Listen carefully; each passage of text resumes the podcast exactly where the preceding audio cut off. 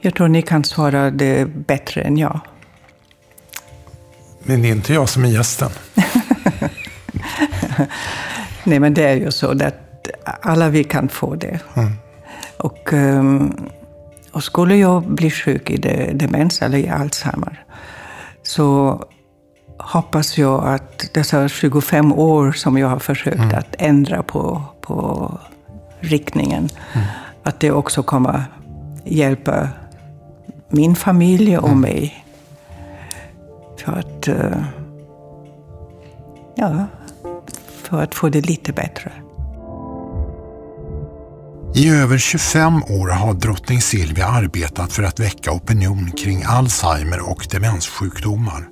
Nu har drottningen bjudit in mig till slottet för sin första poddintervju. Det blir ett personligt samtal som handlar om hennes mamma Alice demenssjukdom och vad drottningen själv tänker om vad som händer om hon skulle drabbas av Alzheimer. Jag heter Henrik Fränkel och jag fick påsken 2019 diagnosen lindrig minnesstörning. Och jag vill med den här poddserien göra en upptäcktsfärd in i vår tids kanske mest ökända och stigmatiserade sjukdom. Jag ska träffa människor som kan hjälpa mig att förstå den sjukdom som drabbar 20 000 svenskar varje år, som har funnits i över 100 år och som ingen överlever.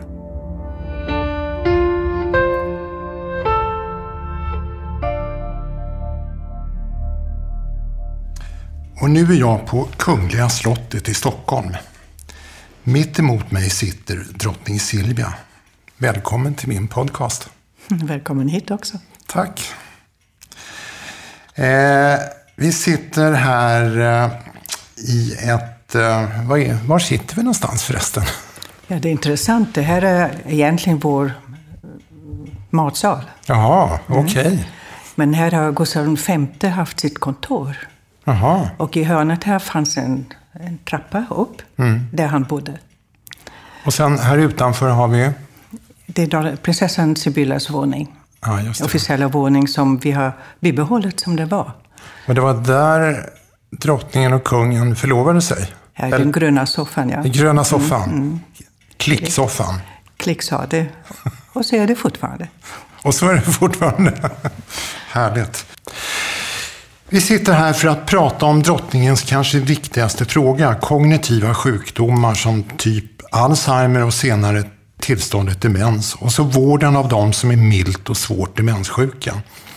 Vi ska prata om drottningens internationellt hyllade satsning på certifiering av sjukvårdsanställda.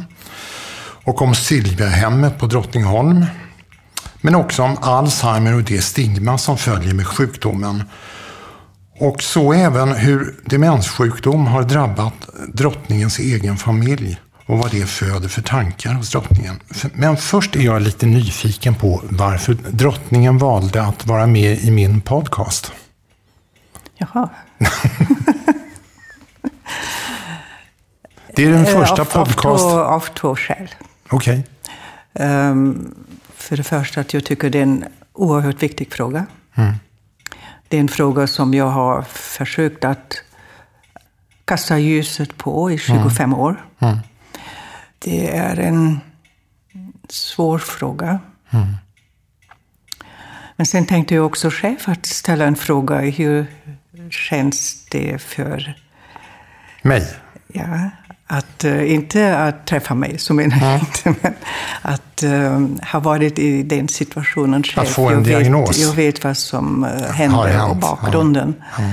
Och, uh, och det gjorde mig naturligtvis... Ja, jag var chockad när jag hörde det. Mhm. Sen tyckte jag det var intressant att uh, se att man av en sån fruktansvärt besked. Att man kan vända på det och göra någonting positivt. Någonting som är viktigt. Att ni inte, ska vi säga, har lagt sig för det. Nu blir jag rörd. Ja, nej, men det, det är verkligen det är en oerhört eh, viktig insats ni gör också. Tack. Så det vill jag verkligen understryka. Eh, vi ska gå vidare och prata om drottningens stora hjärtefråga, Silviahemmet. Eh, Vad var drottningens första tanke bakom satsningen på Silvia-certifieringar? Certifieringar? Mm. Hur ja, tills uppkom idén? Ja, tills man kommer till den punkten mm. så finns det över 20 år mm. arbete. Mm. Eh, och det började naturligtvis med att eh, ja, personlig erfarenhet. Jag mm. kommer ihåg så väl att jag besökte ett hem mm. för över 25 år sedan. Mm. Och kom in i ett rum med läkare och sjuksköterskor, patienter. Många har varit hos frisör och var väldigt fint uh, uppklädda då. Men jag såg i ögonen att de inte mådde bra. Men så fanns en liten dam som var, hade väldigt pigga ögon. Mm. Och så tänkte jag, jag ska försöka att tala med henne. Så då gick jag fram till henne och frågade om jag fick sätta mig bredvid henne. Mm. Och då gjorde hon lite plats och sa, ja, kom sätt dig här. Och, eh, och det var på Söder. Mm. Och så frågade jag henne om hon bodde i närheten. Mm. mm. Ja, det gjorde hon. Och du då? och då märkte jag att det var någonting som var lite svårt. Och eh, vad skulle jag svara då? Och då sa jag, jag bor inte längre här på Söder, men eh, jag arbetar på Söder. Gör du det? sa hon. Mm. Var då någonstans? Och jag märkte att läkarna de började att skratta. Mm. Och då sa jag, jag jag arbetar på slottet. Gör du det? sa hon. Träffar du kronprinsen ibland? ja, sa jag. Det, det händer. Oh, hälsa honom, han har så vackra lockar. så det var första gången som jag förstod att mm. det är någonting som inte stämmer. Mm. Så efter det så... Det är klart, det finns olika besök som jag har gjort också. Mm. Jag kom till ett hem och då fanns en gammal farbror som satt vid, vid en vävstol. Mm. Och hade gjort ett väldigt vackert uh, duk. Mm. Och det sa jag till honom. Mm. Vad fint det var. Och mm. Så vackra färger. Så tittade han upp till mig och sa, tycker du det? Mm -hmm. sa ja, det, det tycker jag ärligt. Det tycker mm. jag. Mm. Då sa han, jag hatar det. Jaha. Sa jag, varför det? Jo, sa han, jag har fem barn. Jag har uppfostrat dem. De är läkare och jurister och här sitter jag nu vid en vävstol. Mm. Mm. Och då förstod jag att det är klart man vill försöka sysselsätta patienterna, mm. de som bor där. Men då måste man kanske också förstå vad de vill. Mm. Passar det att sitta på en vävstol eller göra potatistryck eller mm. någonting sånt? Det, och allt sånt kom ihop till önskan att förbättra mm. uh, livet, förbättra kanske också hemmet med idéer. Mm. Och sen eh, flyttade min, eller min mamma kom på besök, så var det. Hon var på besök här hos oss på mm. sommaren. Mm. Och um, min far hade gått bort. Och um, då märkte jag att det var också någonting som hade hänt med henne. Och jag förstod inte riktigt vad det var. Mm. Och uh, min far hade skyddat henne. Mm. Så vi har aldrig märkt riktigt mm. att det hade pågått någonting. Mm. Så jag märkte då att hon inte kunde organisera, hon kunde inte packa sin väska. Hon kunde var, det inte... det, var det de första symptomen? Ja, det var de första symptomen. Vad tänkte drottningen då när, när drottningen såg det här? Det var de första frågetecken jag, ja. jag, jag, fick. Så jag tänkte jag måste få svar. Ja. Och då, det finns ju en underbar person som heter professor Barbro Bäckfries. Mm. Och uh, jag hade träffat henne, så jag ringde henne och frågade mm. vad mm. det är. Och då sa hon, får jag komma? Mm. Så hon kom och talade med min mamma. Och så sa hon sen, senare till mig att hon skulle gärna vilja undersöka henne mm. mera. Och tyvärr sa hon då att min mor hade demens, led mm. av demens. Vad, vad, vad tänkte drottningen då? När drottningen fick höra det? Ja, men demens, vad var det då på den tiden för 25, 27 drottningen år sedan? Drottningen visste ingenting? Nej, jag hörde talas om det. Mm. Men man trodde ju på den tiden att vara glömsk var någonting naturligt. Att mm. man bara glömmer när man är äldre. Mm. Uh, inte visste jag då att det är ett sjukdom. Mm. Och det var det som jag då lärde mig genom professor Barbro Beckfries. Mm. Får jag bara backa tillbaka till det här, det här. Drottningen sa att uh, era föräldrar inte hade berättat det här. Uh, vad tänker drottningen om det idag? Att man hemlighåller ja. en sån här sjukdom? Jag tänkte då det skulle ha kunnat hjälpt mig också att förstå det hela och uh, hantera situationen på ett annat sätt. Att få reda på det? Att få reda på det. Um, då kunde jag ha hjälpt min mor till exempel på ett helt annat sätt. Uh, jag har ju säkert gjort många fel därför att jag inte visste vad det var. Mm. Jag skulle ta hand om 17 tabletter per dag. Mm. Och um, jag har haft kemi. Och då tänkte jag plötsligt, det här kan inte vara bra. Med så mycket medicin? Med så många, så mycket medicin av olika, olika mm. sorter också. Och det visade naturligtvis att min mamma hade ont i magen eller ont i huvudet eller det var mm. någonting annat. Och så fick hon olika medicin. Mm. Men det fanns ingen som höll i dem. Nej. Och med det hade hon 17. Mm.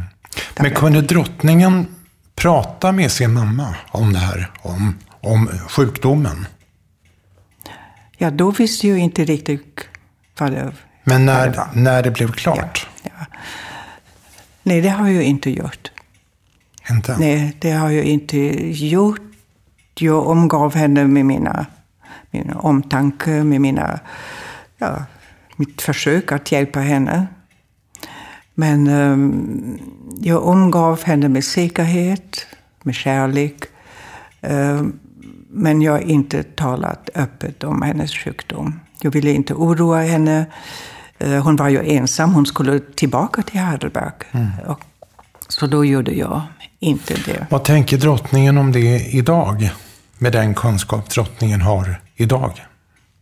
Ja, jag tycker det är viktigt att uh, tala tala öppet. Man kan ju tala på olika sätt. Man mm. behöver ju inte eh, tala, ska vi säga, glasklar om ett sjukdom på det sättet. Men man måste få den anhöriga att förstå varför man gör så och varför man gör på ett annat sätt. Mm. Mm. Men sen valde drottningen att gå ut och berätta öppet om att drottningens mamma var demenssjuk. Ja. Varför det? Ja, just därför. Att jag tyckte det var viktigt att, um, att tala om den här sjukdomen. Att det var ett sjukdom. På mm. den tiden visste man inte riktigt. Eller man, mm. Jag tror också uh, utbildning på universitet, det var inte många timmar man talade om demens. Mm. Och när jag talade med mm. professor Beckfries mm. om det, eh, min, min mor hon stannade då, då hos oss på Drottningholm. Mm. mm. Och, ehm, och då var hon dagligen med oss, med familjen, med våra barn och också med, med, mm. med kungen. Och um, det var inte lätt att tala med barnen om det heller. Mm. Varför eh, sa min mor till exempel till dem, du har inte hälsat på mig, fast mm. de hade gjort det. Hon sa det fem gånger till kungen, som mycket vänligt kom fem gånger och hälsade på henne. Mm. Det fanns situationer som vi inte förstod, till exempel att hon blev rädd, oerhört rädd plötsligt. Mm Tills jag förstod att det var en matta. Och när jag frågade professor Bäckfries så nämnde hon, frågade hon mig detsamma vilken färg hade den här mattan. Mm. Sa jag, den är lite blågrönt. Mm. Och då sa hon, men för henne är det ett stort hål. Mm. Sa jag, vad ska jag göra då? Ja, kan du byta färg? Mm. Och då tog jag en röd-orange matta. Mm. Och då gick det alldeles utmärkt. Mm. Men drottningen rekommenderar då familjer att prata öppet om det. Men det har ju ett pris också. Mm. Det finns ett stigma. Eh, många som går ut och berättar om att de har Alzheimer, de blir omyndigförklarade mm. eh, av samhället mm. och av omgivningen, av kanske vänner. Mm. Vad tänker ja. drottningen om det? Jag besökte en gång ett ålderdomshem i Australien. Mm. Och det var mycket intressant. Det var, det var inte så stort. Det var kanske 50-60 personer bara. Mm. Men när jag kom in så satt en grupp gamla mm. människor mm. med en psykolog. Och hon gick och talade med en efter den andra mm. i lugn och ro och hjälpte dem att kunna tala om sina känslor. Mm. Att de förstod att det hände någonting. Mm. De visste inte vad det var. Mm. De visste inte hur de skulle säga till sina barn. Mm. Och den här psykologen hjälpte dem att titta ut. För det. Och då kommer jag ihåg, det var en, en gammal man som sa också, jag är jurist. Mm. Hela mitt liv har jag varit jurist. Min son är jurist. Mm. Det enda han inte ger mig, det är tid att kunna förklara vad det är, vad jag känner. Mm. Att jag märker att jag glömmer, att jag märker att mm. det är något fel. Och han vill också omyndigt förklara mig. Mm. Och, eh, så det tyckte jag var eh, fantastiskt intressant, men viktigt också. Att eh, man har sådana kurser med de dementa. Mm. Men varför är det då ett stigma runt just Alzheimer? Eh, att få cancer eller andra allvarliga sjukdomar har blivit normaliserat på något sätt. Mm, mm, mm. Men just Alzheimer, det, det, man är brännmärkt på något sätt. Mm. Kanske inte bara Alzheimer, det kanske är demens... Ja, eh, demenssjukdomar. Generellt, ja. ja. Ja, kanske det har, jag vet inte, det kanske man skulle fråga en expert. Men jag mm. kan tänka mig att en vanlig människa tänker då att det är något fel i hjärnan. Mm. Eller hur? Blir man galen? Blir man, vad är det för någonting? Och så. Man blir idiotförklarad. Ja, jag, till exempel. Ja. Och den där ångest tror jag gör att man inte vill berätta, man vill inte gå ut med det. Och det är därför det är så viktigt att vi, alla andra, talar om det. Mm. En sak som, min diagnos ändrades sig efter ett år sedan, äh, efter ett år, men, men min första diagnos var trolig Alzheimer. Och det som jag tyckte var absolut svårast, och det tog mig fyra veckor att samla mig för det, det var att berätta för mina barn. Mm. Vad har drottningen för råd? Mm. En psykolog som hjälper. Mm som stödjer, som finns med. Så att man lär sig att kunna berätta det. Mm. Därför att jag... Jag var ju deras pappa. Mm. Och jag, jag, jag vill ju inte att de ska ha, ha någon annan bild av mig än den de hade alldeles innan jag berättade. Mm. Är det svåra frågor? Och den, ja, och den förtvivlan också. Vi, vi har ju många uh, Alzheimer-patienter och de blir tyvärr yngre och yngre. Mm mm. på Sivia-hemmet. Och de är också föräldrar till några ungdomar. Ja. Och, um, så jag har talat med en, en ung man som sa också det. Nu är, han var så tacksam mm. att han kunde tala med personalen mm. i Sivia-hemmet om mm. sin far. Mm. Han kunde bemöta honom med sina problem på ett helt annat sätt. Så det gäller också att förbereda barnen mm. också. Drottningen har i något sammanhang, har jag sett, sagt att eh, om man känner sig osäker och upptäcker att man är glömsk och är i, den här, i någon slags riskålder, då bör man nog utreda sig hos läkare. Eh, ja. Vad tänker drottningen om det? Ja, jag, tycker det, jag tycker det är viktigt att man inte drar med dem med ångest och med det problemet. Mm. Eh, att man kanske att man får svar. Mm. Då måste man naturligtvis vara förberedd på mm. det positiva och det negativa också. Mm. Men att man då kanske också kan hantera det på ett annat sätt. Den där förtvivlan att man kanske eh,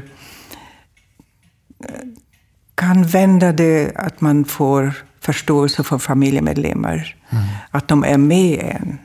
Att man inte är ensam med det. Det, det tycker jag är det viktigaste. Men samtidigt är det ju så att det finns ju ingen bot. Nej. Och det finns ingen bromsmedicin. Vill man verkligen veta att man bär på en dödlig sjukdom? Det är en mycket personlig fråga. Mm. Um, men det är ju så också att Jag man... sa man. Mm, mm. Det, är, ja, det är en personlig fråga hur man vill hantera mm. det, det sen. Men till exempel, det finns ju fem fingrar. Jag vet inte om, om ni känner till det. Mm. Mm. Och eh, det är ju professor Kupeter från Karolinska mm. institutet. Och hon, hon säger det är fem fingrar. Det ena är att man ska röra på sig. Mm. Det andra är att aktivera mm. hjärnan, alltså att man mm. gör gymnastik med hjärnan mm. så att säga, om det nu är bridge eller vad det kan mm. vara. Att man äter rätt, undvika vissa mm. ämnen. Att man inte röker och ingen alkohol. Så det är de där fem grundläggande mm. punkter som hon kallar fem fingrar, så mm. att man verkligen inte glömmer. Mm. Uh, om man vet det, då kan man verkligen, när man, ja, alldeles, också när man är ung, då kanske man kan redan ta hänsyn till det och lever. Mm. Jag menar, du är vad du äter, du är vad du, mm. hur du lever. Och um, men är man... det här någonting som drottningen själv tänker på? Det här är livsstilsfaktorer för att ja. Undvika kognitiva sjukdomar. Ja.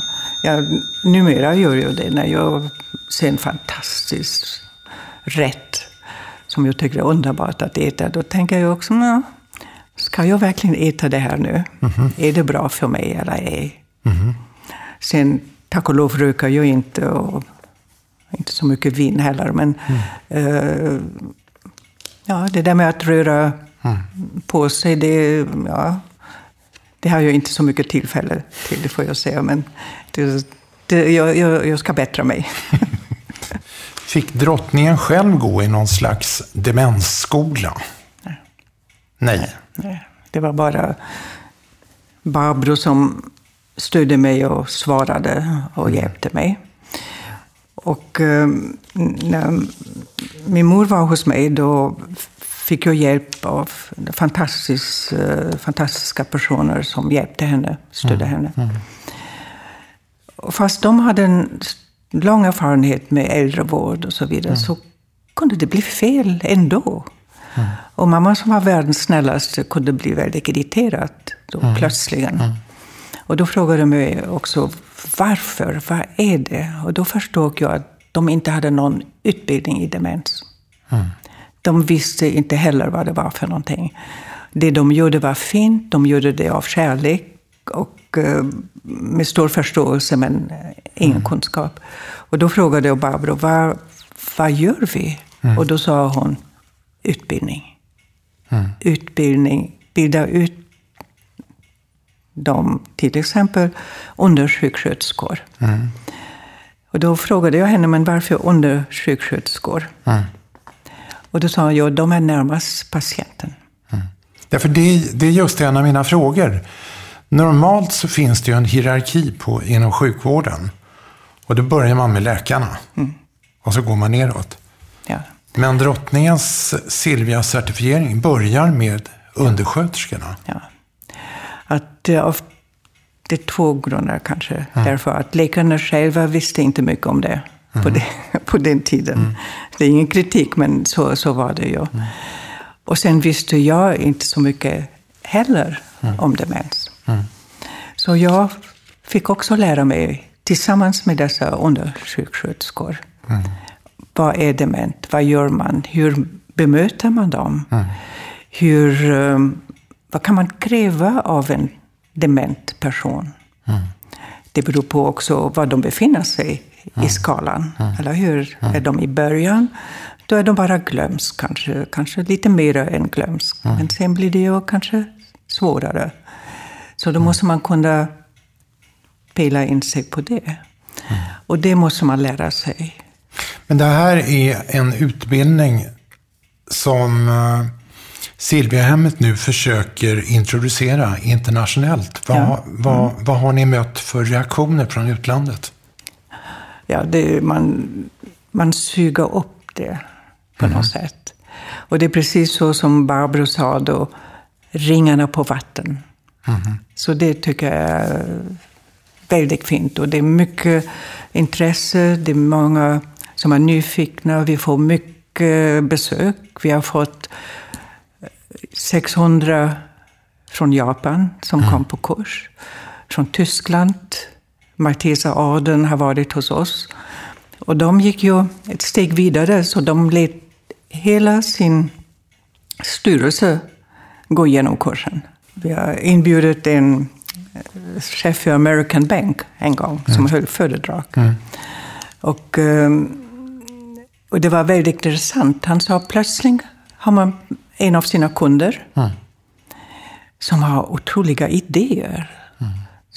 Vill uh, inte bara ändra sitt testamente, det händer mm. kanske ofta, men som ville göra affärer på enorma affärer som man som bankman bara får kalla fötter och tänka, Gud, hur ska det gå? Men vad ska man göra? Ska man alarmera familjemedlemmarna? Får man göra det?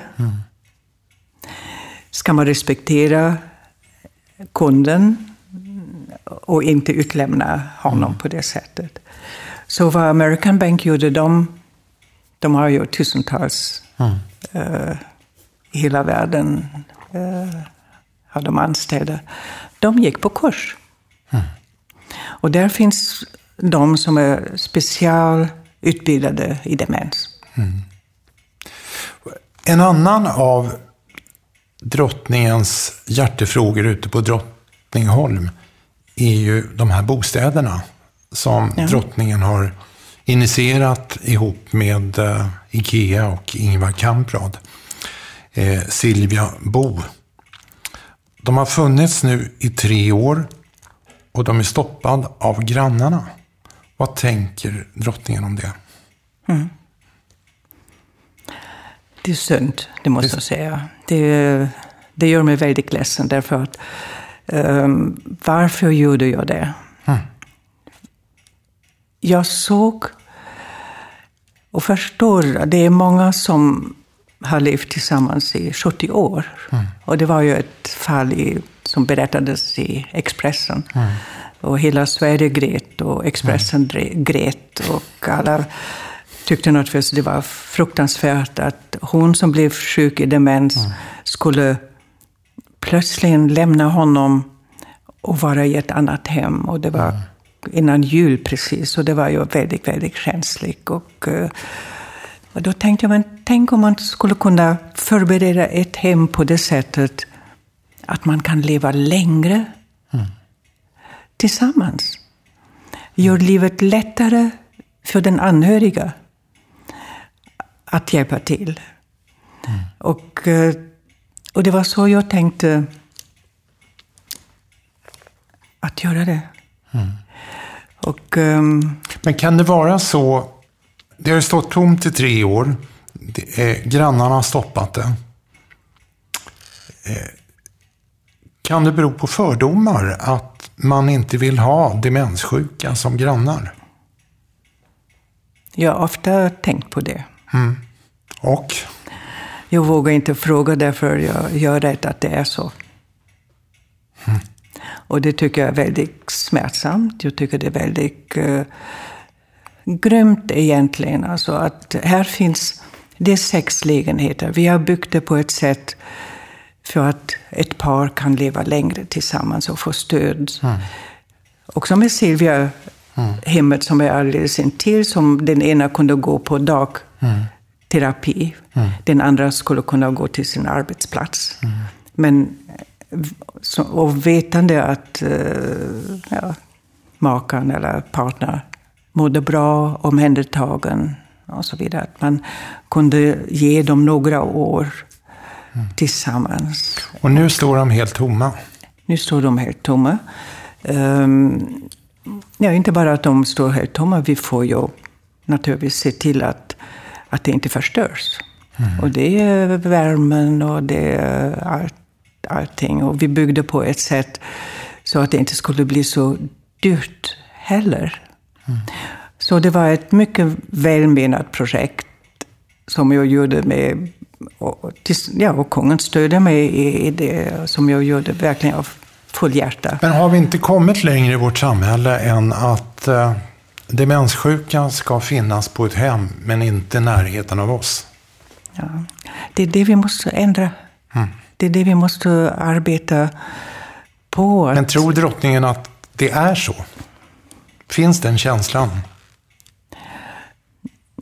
Ja, man tänker på det här nu så, kan, så är det så tyvärr. Får jag vara lite personlig? Förlåt? Får jag vara lite personlig nu? Ja, men det är vi hela tiden. Vad bra. Eh, drottningen är ju själv i riskåldern för att utveckla en demenssjukdom. Eh, och den risken ökar ju kraftigt om man som drottningen har en demenssjukdom i familjen. Så är det ju. Eh, är drottningen orolig? Mm. Alltså för det första tror jag att vi alla kan utveckla den här sjukdomen. Mm. Sen stämmer det att min mor har insjuknat i demens, men varför gjorde hon det? Mm. Det finns, man kan få demens av en skada. Mm. Och det är det hon hade. Mm. Hon hade genom upplevelser i krig och allt det där, så fick hon depressioner. Mm. Och de var så djupa att medicinering hjälpte inte. Men, sen Men kan drottningen ju... svarar inte riktigt på frågan. Gjorde ju inte. Nej. Nej, om drottningen själv är orolig. Men det är vi väl alla. Mm. Vi kan ju alla få det. Mm. Vad, det... Har, vad har drottningen för tankar om om drottningen skulle drabbas? Eh, därför vi är över 70 år. Mm. Vi är i riskzonen. Ja. Och den ökar eh, exponentiellt för varje år som vi, som vi lever. Mm. Mm. Jag tror ni kan svara det bättre än jag. Men det är inte jag som är gästen. Nej, men det är ju så att alla vi kan få det. Mm. Och um, och skulle jag bli sjuk i demens eller i Alzheimer så hoppas jag att dessa 25 år som jag har försökt mm. att ändra på, på riktningen, mm. att det också kommer hjälpa min familj och mm. mig. För att, eh, ja, för att få det lite bättre. Vad skulle drottningen önska sig om drottningen drabbades av en kognitiv sjukdom? Ja, ja som jag sa, att jag får, en stöd, får stöd av en familj som mm. förstår vad det är. Mm.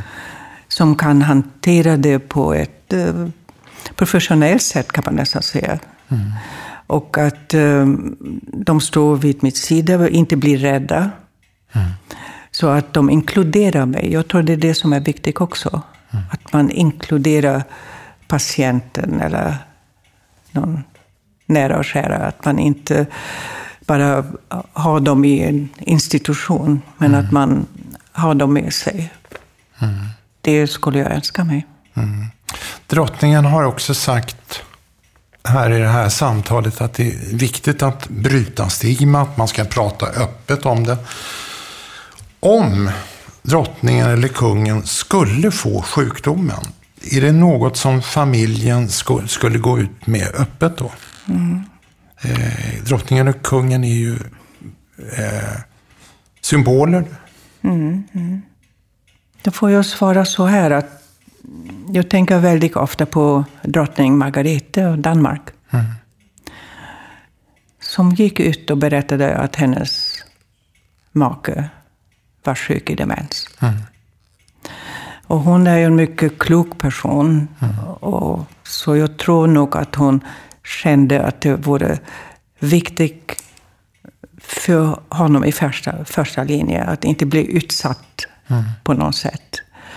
Eh, men också för människorna att veta vad, vad händer. Var, varför är han kanske nu annorlunda? Varför mm. svarar han på ett annat sätt mm. än förväntat? Mm. Och, eh, så jag tror för att skydda honom mm. gjorde hon det. Och jag tyckte det var, det var modigt. Mm. Det var klokt. Mm. Och viktigt, det tycker jag. Är svaret då att det skulle drottningen och kungen också göra? Ja. Mm. Eh, vi måste tyvärr avrunda vårt samtal, har jag förstått. Eh, och eh, det blir ju alltid rubriker i tidningarna kring allt det drottningen mm. säger och skriver. Oj, får vi se vad det blir. vad skulle drottningen själv vilja att det blev för rubrik av vårt samtal? Det var ju snäll att fråga. Ja, det är naturligtvis en önskan jag har. Mm. Det är att man ser och förstår att det jag gör, det gör jag för att hjälpa att världen blir bättre. Mm. Att hjälpa de dementa, att göra deras liv eh, lättare. Att stödja de anhöriga. Sen önskar jag mig naturligtvis det är forskning. Mm.